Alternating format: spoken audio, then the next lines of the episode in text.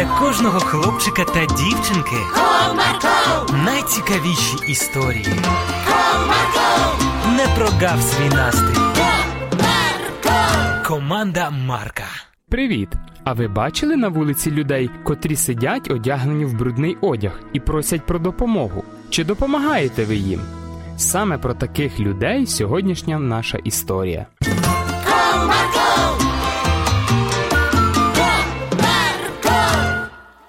Одного разу, повертаючись зі школи, Тарас помітив чоловіка, який сидів на холодному засніженому тротуарі і просив гроші на їжу. Мамо, ти знаєш, кого я сьогодні бачив?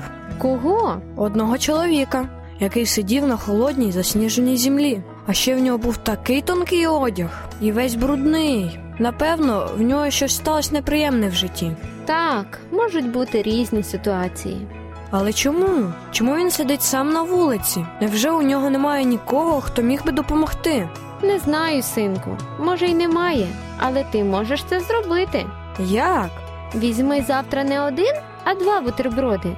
Матимеш змогу поділитися з ближнім. Клас, так і зроблю. Наступного дня Тарас взяв із собою вдвічі більше їжі і дорогою поділився з тим чоловіком. А прийшовши до школи, його очікував несподіваний сюрприз. Привіт, Тарасе! Ти вже чув останні новини? Ні, кажи. У нашому спортзалі від сьогоднішнього дня починається акція Нагодуй ближнього.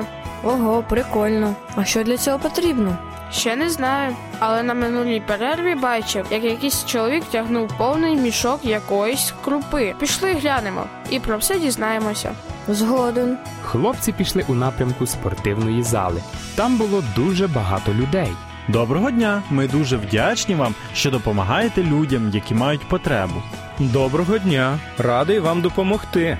А ще хочу подякувати, що ви влаштували таку акцію, і тепер кожен може допомогти потребуючим людям. Я приніс декілька мішків з рисом та мукою, де я можу їх поставити.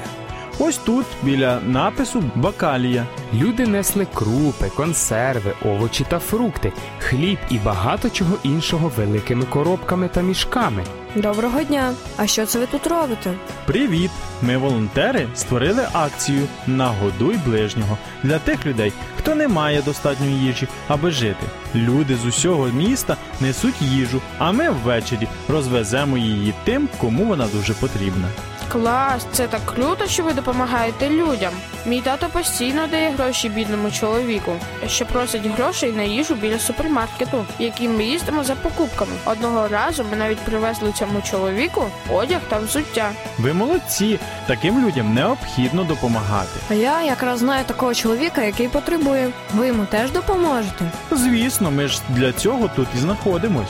Відійшовши від волонтера в сторону, Тарас сказав своєму другові. Класно. Я б теж хотів би долучитися до цієї акції і трохи допомогти. Але у мене сьогодні залишився лише один бутерброд, пакунок соку і трохи фруктів. То нічого страшного, завтра щось принесеш. Ні, сьогодні я віддам фрукти, які дала мені мама. Залишиться бутерброд, мені вистачить. Як знаєш. Хлопчик так і зробив. Кожного дня Тарас віддавав якусь частину своєї їжі людям. Це було мало в порівнянні з тим, що інші приносили мішки з їжею, але він віддавав від душі. І про те, що він віддає свої обіди, дізналися і його однокласники. Тарас, ти що віддаєш частину своїх обідів на цю акцію?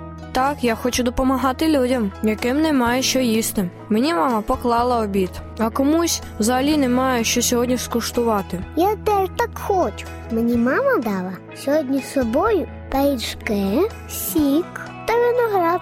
Я вирішив, що поділюсь виноградом і пожертвую його іншим. Минуло два дня, і вже весь клас Тарасика кожного ранку носив частинку своїх обідів, аби пожертвувати їх іншим. Привіт, Тарасе! Дякуємо, що ти розповів про нашу акцію своїм однокласникам. Вони щиро віддають частину свого обіду іншим. Ми зібрали вже дуже велику кількість їжі завдяки вашій жертовності. Я дуже радий, що ми можемо допомогти. І тепер людям є що їсти. Акція тривала два тижні, і кожного дня кількість учнів, що ділилися своїм обідом, зростала. Діти несли усе, чим могли пожертвувати: крекери, сік, фрукти, бутерброди, вафлі, печива та ще багато інших продуктів. Бог подіяв на інших прикладом жертовності Тараса. А ви б змогли віддавати свій обід заради допомоги комусь? Спробуйте, адже це надихає.